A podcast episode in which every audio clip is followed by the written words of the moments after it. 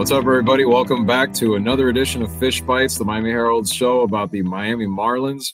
And this is the playoff edition of Fish Bytes. That's right. We have not had a playoff edition, not a real playoff edition to this show. And I say that because we had one, we had some of them in 2020, but we all know how that went. I'm your host, Andre Fernandez, Deputy Sports Editor, joined once again by Miami Herald's Miami Marlins beat writer, Jordan McPherson. Jordan, you're doing something that even the great Clark Spencer really couldn't do that often. You're going to cover a playoff series. How you doing, man? I'm doing great. Yeah, it's weird to see, weird to feel. It's just it still doesn't feel real yet, even though they clinched it on Saturday. It's been about 36 24 hours or so since they clinched it at the time of us recording this we're recording this sunday night by the way uh it's just yeah, it just feels surreal. I mean, year one under Skip Schumaker, just the way he corralled that group. You saw basically them become a team that was the sum being the whole being greater than the sum of their parts, and just them finding a way. I mean, again, I remember when we talk back in spring training, I said they probably would need everything to go right to be a 500 team, and everything certainly didn't go their way, and they still managed to be a team that was seven over 500 to get the five seed in in the National League, where even if you didn't have the expanded playoffs, they would have still been in this. They still would have qualified right. even without the six, that third wild card spot. So, really good first year for Skip Schumaker. Really good season, regular season overall, but the work's not done. They've got Philly starting on Tuesday, so this is going to be a really interesting playoff run, regardless of how long they go. And again, starts with pretty good team in the Philadelphia Phillies. So if I was in that room with you right now, do you smell like champagne? Were you in there? Did you get soaked? I mean, well, well, take take us into the post game. Did you get a chance to go in there? We did get a chance to go in there, and yes, uh, had a couple of the guys pour stuff straight over my head. Luckily, I mean, I was smart. I did go and I had a poncho, got one, got one the morning of, uh, just as a gut feeling. But at Poncho doesn't save you when they find a way to pour it straight down your back. So, uh, yeah, Tanner Scott got me once. Jesus Luzardo, who Saturday was his 26th birthday. So, he's, as he would say, best birthday gifts he's gotten. The two of them both got me and a couple of the other Marlins writers pretty good.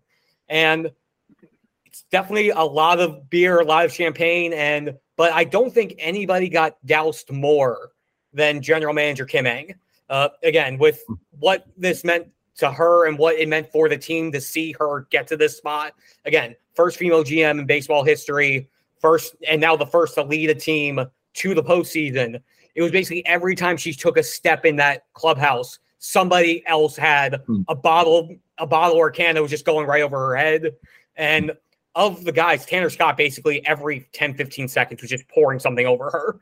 And she yeah. would just look, she would just look and go, What the bleep? And then she goes, You know what? Screw it. Let's celebrate. And to see her in that realm, because as we've seen a lot of times, Kim Ng, she's very reserved, very, very. I don't want to say uptight, but she's always very reserved.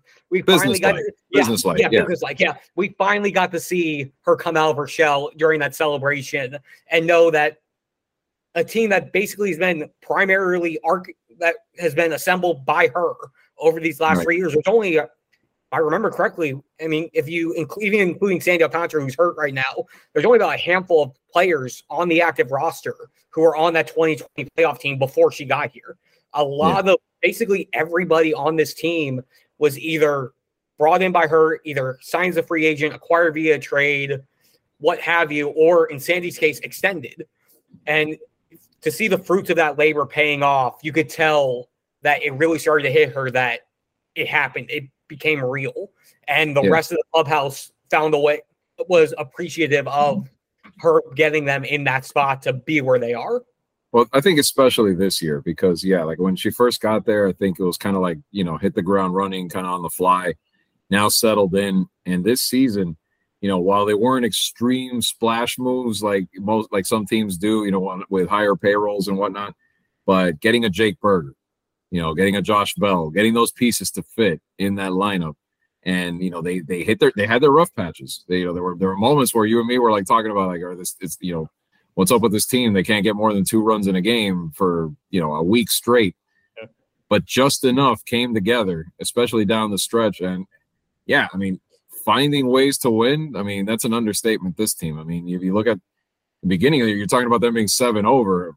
I think a lot of people at the beginning of the year thought they'd finish seven under. Even here, like even there, like you know, some of those, you know, the the people who like to look at the run differential, people who like to look at the expected win loss record, even now, does looks way under what the actual record ended up being.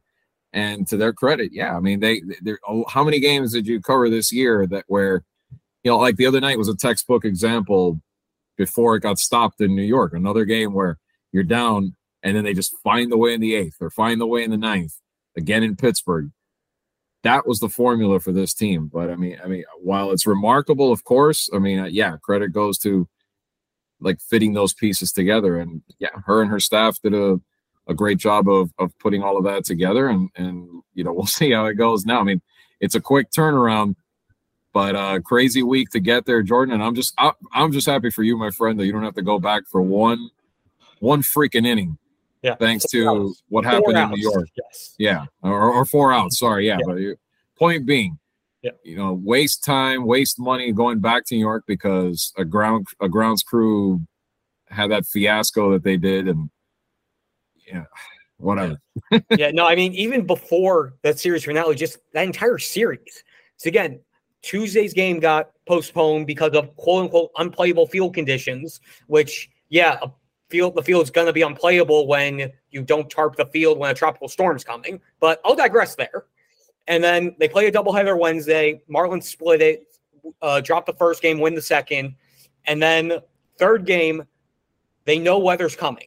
They know that it's basically supposed to rain overnight and that around 9, 10 o'clock, that rain's supposed to start coming. Game was originally scheduled for 7. Why not move it up? Even if it's just a half hour, just to try to make sure that you're able to avoid that window. That or that when everything's going to start, and then have to pray that you have to find a window, and then game gets delayed. Again, Marlins rallying the top of the ninth, go up two one. They call it with two outs in the top of the ninth. You have four outs to go. You know the rain's going to get worse. Try, why not just try to play out those final 15, 20 minutes, whatever it's going to be, and not just have to sit there for three hours, take the tarp off, and then leave the tarp off for 20 minutes while it's raining and have everyone going looking looking around going, oh yeah, look, it's getting on the field. It's not going to be good enough. Well, no crap no crap it's going to uh, be like that if you're if you're dealing with a three hour rain delay and then you leave the infield dirt exposed for 20 25 minutes to try to make your decision i've got a couple friends who on saturday morning dried up a pickleball court like that yeah after a freaking rainstorm in miami I was, and i was joking with them i'm like i'm ready to send you guys up to new york you might do a better job than what, what happened up there yeah, no, and then we ended up looking. Uh, the Mar- the Mets played the Phillies afterwards. Uh, Matt Gelb, who covers the Phillies for the Athletic, I saw him put a photo after again Friday's game got postponed as well because of weather. He showed a picture of as they removed the tarp and home plate just looked absolutely atrocious on Saturday. They ended up taking blow torches to dry up the infield. It was seeing that yeah. photo. I absolutely lost it. But to That's get back to the grand, to get back to the grand scheme of things, luckily because of the way that everything unfolded throughout the weekend, the Marlins ended up finishing without that Mets game on that Mets game from Thursday, finished a half game above the Arizona Diamondbacks for the second wild card spot. And because the Marlins have the tiebreaker against Arizona, even if they had to go back complete that game and lost, they would be tied with the Diamondbacks for the final two spots and will get the get and they have the edge from the tiebreaker anyway. Right, so, yeah, so the result became moot. There will not be a win or loss for either team, but all of the stats from that game, including the top of the ninth where the Marlins got the two runs, will count for players' individual records. So hmm. Jesus hmm. Gets his 10 strikeouts and seven in the third innings, seven right. the third being a career high for Jesus. Jazz Chisholm Jr. gets his RBI double in the ninth, which is against a lefty, something that even afterwards he was taking pride in because facing lefties has been a struggle for him, and that's something he needs to be able to adjust to long term if he's going to be a full time everyday guy. And he was looking at more or less jokingly going, I want to go back to New York just so I have that double against a lefty so I get those stacked up there. But luckily, everything they don't have to do that. But if Sunday, if with the Marlins losing on Sunday, if Arizona had won, their Sunday game against Houston, the Marlins would have had to go back to play there because they would have been a half game under Arizona for that la- for the last spot. So luckily, everything worked out. The Marlins get the Monday off day or the Monday workout day in Philly before the wild card series, and don't have to fly to New York, play for 30 minutes, and then fly fly to Milwaukee or take a train to Philly to then start everything Monday later. Uh, Although, had that all happened, wouldn't it be so on brand for this team to have all those extra obstacles oh, just course. before? I mean, it would have just the- been perfect, right? It's it's been their MO all year between Yeah. having to deal with any all the different injuries they've had. They haven't had a Luis Arraez in their lineup in basically a week and a half because Right. of a twice injured ankle. The first time slipping on the ground ball or stepping on the ground ball during batting practice, and then the second one tripping on the final step going into the dugout when the Marlins did their light show for their closer. I was there. Yes, you were there. there. You were there for that I one. also I was I was I was also at a high school football game the other night where the lights flickered every time that somebody scored a touchdown, and I made that joke. I go, I'm like, nobody ding their head on a, on the goalpost, nobody slip on something now because apparently this only happens at Marlins Park. This can't No. happen anywhere else. I mean, I probably shouldn't be saying this, but after the Marlins clinched on Saturday and they did all of their celebration on the field, the group photo, and all of that, Saturday was also fireworks night for the Pirates. So as the Marlins were walking off the field, all the lights went off. And I forget who it was, but a couple people went, Hey, everyone, watch your step as you're going to the dugout to get back to the clubhouse. Yeah. We can't afford anything right now. It was just like, it was like, it would be, like you said, it would be on brand if something like that happened. I mean, just again, you have the fluke injury like that. You have obviously the real injuries and everything with Sandy Alcantara being done for the year, Eury Perez being done for the year, them being without Trevor Rogers, seeing how their rotation's been shorthanded, uh, not play, having Jorge Soler out for two weeks, having really just having to see all these different guys, all these different moving pieces within the, the game, within the game, with how Skip Schumaker's had to manage his team, how he's had to try to work with who he has on any given night, how they've had to basically fluctuate the roster with all the younger guys in the rotation having to do a six man rotation when you really only have two or three starters in the first place, but you have to do the bullpen games because of just how much they have to be concerned with guys and their innings limits going up. And still them finishing seven above 500 and being able to do that. Uh, 33 and 13 in one run games, the nine, the nine or 10 walk off wins, whatever it was, seeing them rally from four or five down in the ninth inning two or three times this year. I mean, doing it in Atlanta, doing it the Yankees game that you covered where they score five in the ninth and walk it off. And then just, again, I just go back to I looked up numbers before the series started in Pittsburgh. The Marlins have the third best OPS in baseball in late and close situations, which is basically the final three innings of the game when you're either up a run, tied, or losing, but can ha- potentially have the winning run either on the bases or at that, which is Mhm. essentially when all the high leverage relievers, all the guys were supposed to be impossible to face. The Marlins have done better than anybody in almost anybody in baseball in those situations, which Yeah. just goes to show their again just that never say die. The can't count them out. If only they could do that against I don't know, do that in the first or second inning, so they're not having to hold their breath every single Well, game. Seemingly, it would yeah. Have made this a lot less hectic, but still, they found a way to make it work, and it's paid off. I, I think well that's that's a good segue because I think the the million dollar question now is yes, they've had a clutch gene most of the season. It's gotten them to this point. But now when you're in a compact series like this, all the attention, all the scrutiny, now the chess pieces are being moved even more so, you know, pitching. You, you see it all the time in the playoffs. Guys, guys might get even a little bit of damage on the mound, boom, they get they get yanked after like a t- like two, three innings because you're in the playoffs and there's so much on the line in a two out of three. So how sustainable do you think this is when you know the clutch gene is great and you need that in the postseason, but you need a foundation to put yourself in the situation to even have that. And this team is down two of their biggest arms going into this postseason. So do they have enough matching up with, albeit a familiar opponent that has two very good pitchers themselves that are going to go up there, Wheeler and Nola. They're going to start with Luzardo, like we thought, and then Braxton in game two. But can they, like, basically, can this carry over and can they do this in a two out of three, is it sustainable and can they pull off this series? Yeah, well, I mean, the main thing for me that I'm going to be looking at is again, like you mentioned, those pitching matchups. Braxton Garrett or Jesus Luzardo, I should start with him. He's been absolutely dominant down this stretch. His last seven starts, he's gone at least six innings, all but once. He has a he's given up just 12 runs over those seven starts, and six of those came in one game against Milwaukee. So if you take out that game, he's given up six runs over 36 in the third innings, over over a half dozen starts. He's basically once Sandy went down the start of September, he became the bona fide ace of the staff, and it's and it's really interesting to see how he's evolved so much over this year. We saw all the glimpses last year when he was healthy. He missed a lot of time last year with that forearm strain to start the year.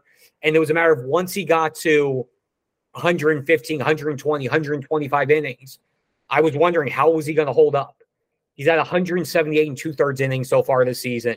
And he's his stuff has gotten better over this past month, five weeks.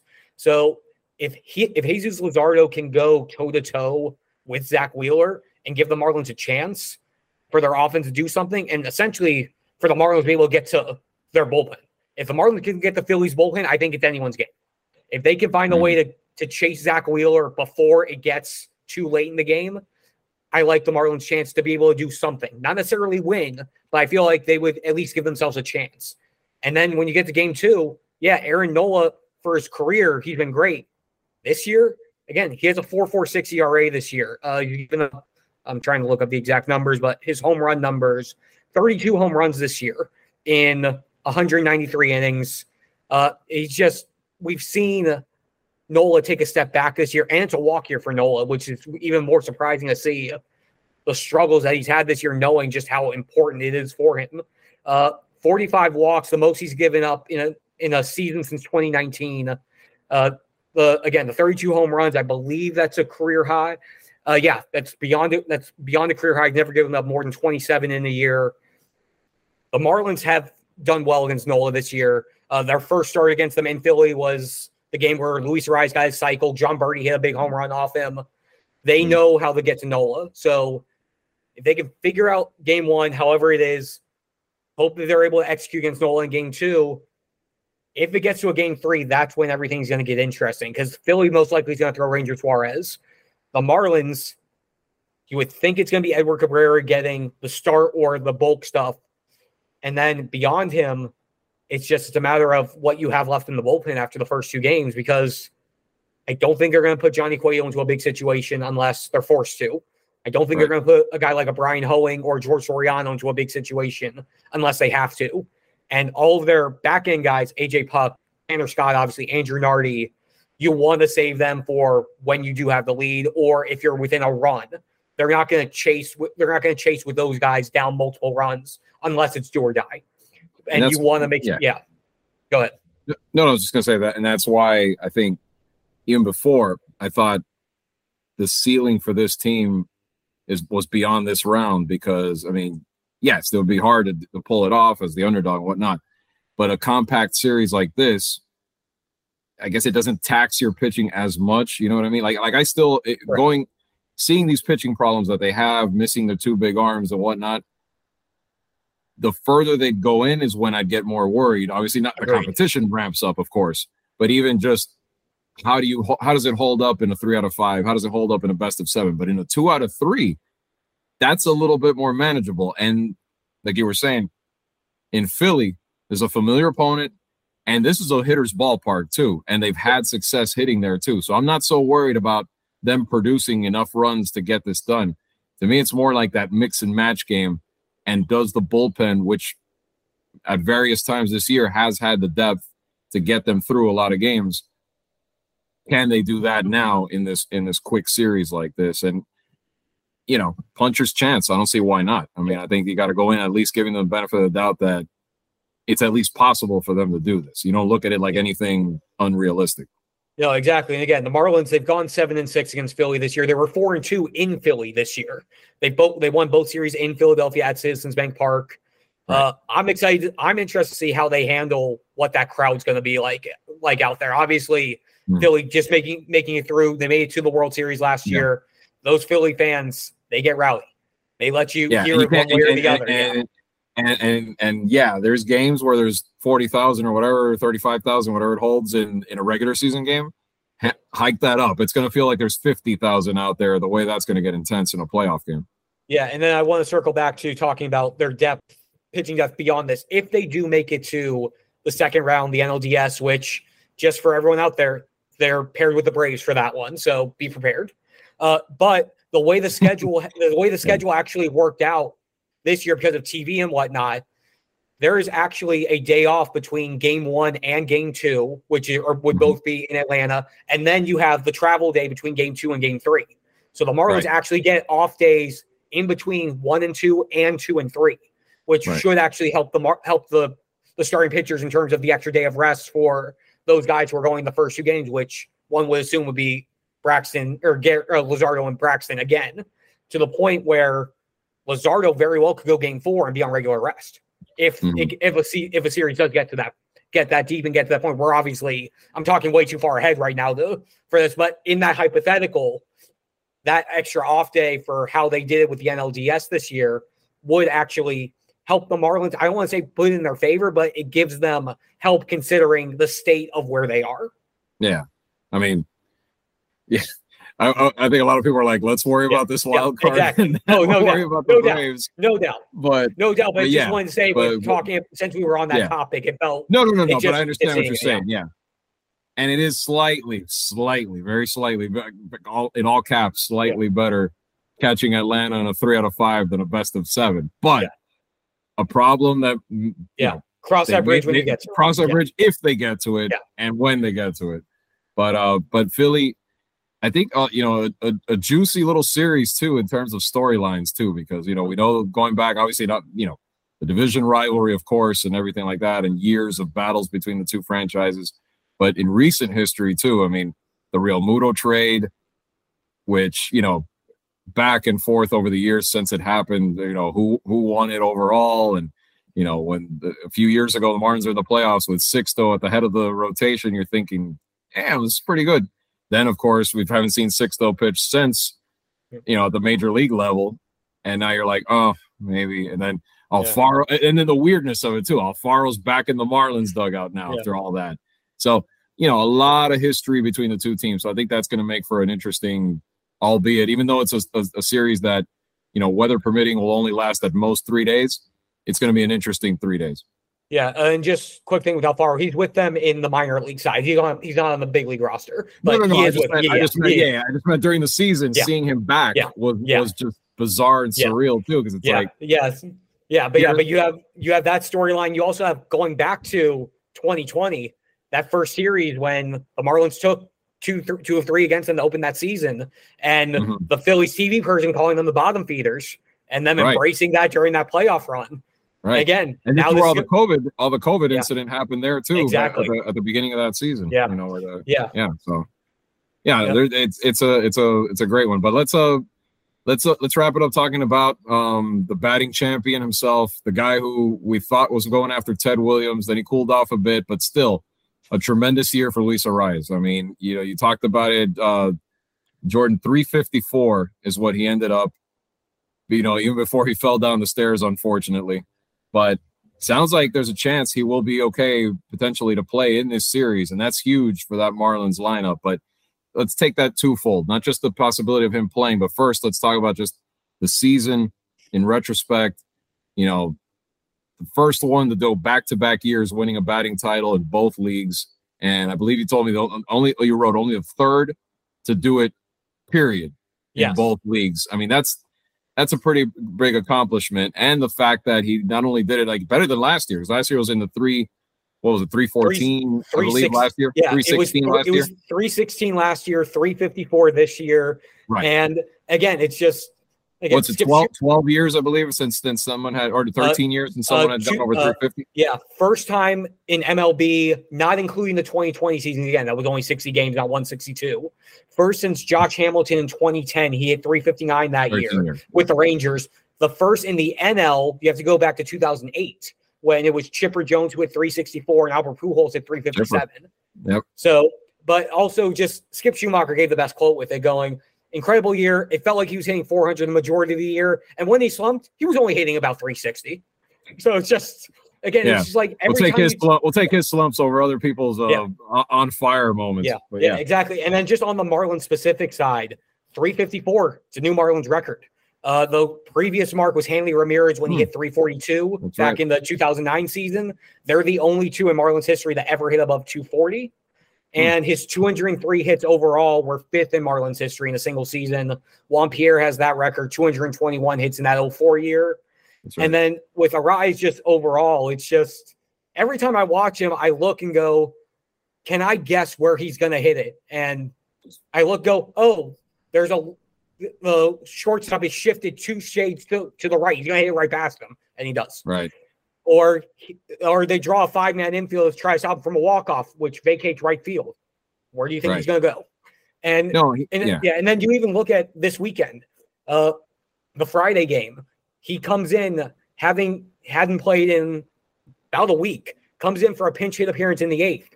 Hits a single with basically one good ankle to start their to help to help spark their four run rally in the eighth to help get them to the point where they were able to clinch on Saturday.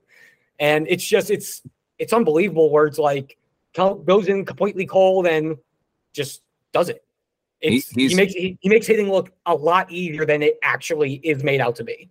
The, these these tiny series that feel like a super regional at a, in, a, in a college format, mm-hmm. like they are, you may have to win a three two game or yes. a two or a two one game or something like that. And he's the spark plug that can get you that timely hit, whether it's driving in the run or scoring the run himself after he gets on.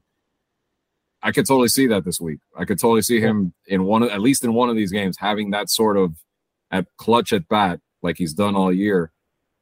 And I mean, it, it, it was so good to see, like not only him be able to do that, but also I think it, it's a it, it's it's a it's a byproduct too a little bit of seeing the league and baseball itself get better this year. And we talked about at the beginning of the season. We were we were excited about how these new rules and you know minimizing the shift and and and you saw it with Acuna going 40 70 and and uh, mm-hmm.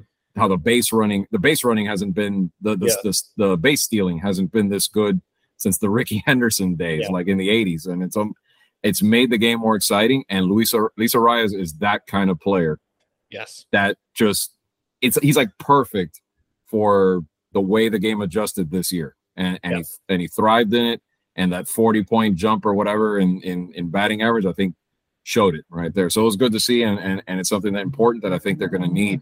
Yeah, he's he's the type of guy that can win you this series, maybe yeah. even in, in just a handful of moments. Yeah, no doubt. And on the bright side, it does look like he will be in the lineup Tuesday when they opened the series. He took ground balls all three days in Pittsburgh, and that was really the last thing that they need to see how good he was feeling out there fielding because the Marlins are at the situation they really can't DH him because Jorge Soler or Josh Bell is always going to be in that spot, or Jake Burger if they end up using him in third base. They can't afford to have Luis Arraez in there at the DH and basically have to sacrifice having one of Josh Bell or Jorge Soler in the lineup when you're going to need that thump. So right. if Luis Arraez is in the lineup, he's going to be playing second base. Uh, how uh, Skip Schumaker said that Saturday and Sunday he looked like the Luis Arraez of old, basically pre double ankle injury mm-hmm. uh, when he was out there, which he wanted to see two days of that before putting him back in the lineup. And he obviously he wasn't going to play Sunday anyway. They had the spot clinched. They basically rested all their big guys just to make sure they had as much time off basically have two full days off before starting that playoff series. So Tuesday, I would I would anticipate. I'm not going to say he's going to be in there, but I would anticipate Luis Arraez being back in the starting lineup on Tuesday, and that's the best case scenario for the Marlins to be able to have him back at the top of the lineup in as they be in the playoffs.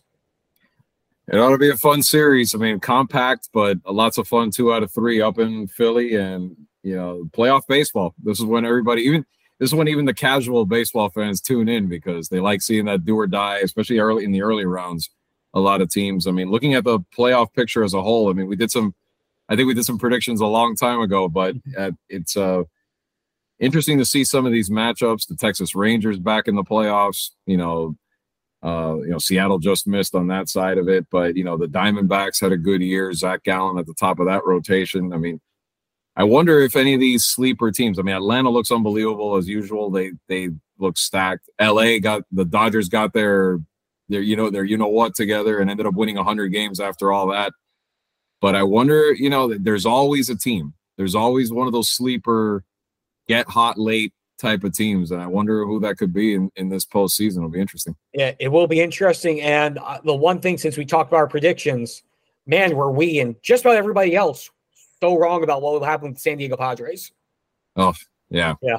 I mean, we were just talking about a little bit off camera here about uh, who should win that NL Cy Young. And I mean, Blake Snell had a, a, still had a very good year in spite of all the walks and all of that, led in a lot of categories. But man, that that that team just cannot put it together with all the talent they have. To to I mean, they just haven't yet. I don't know if that at some point it'll finally click in San Diego, but definitely, yeah. If you, if you have a disappointment of of the year in terms of expectations, it's got to be them. Yeah, them and the Mets again. Well, yeah, I, yeah. No, again, highest payroll, highest payroll since well ever.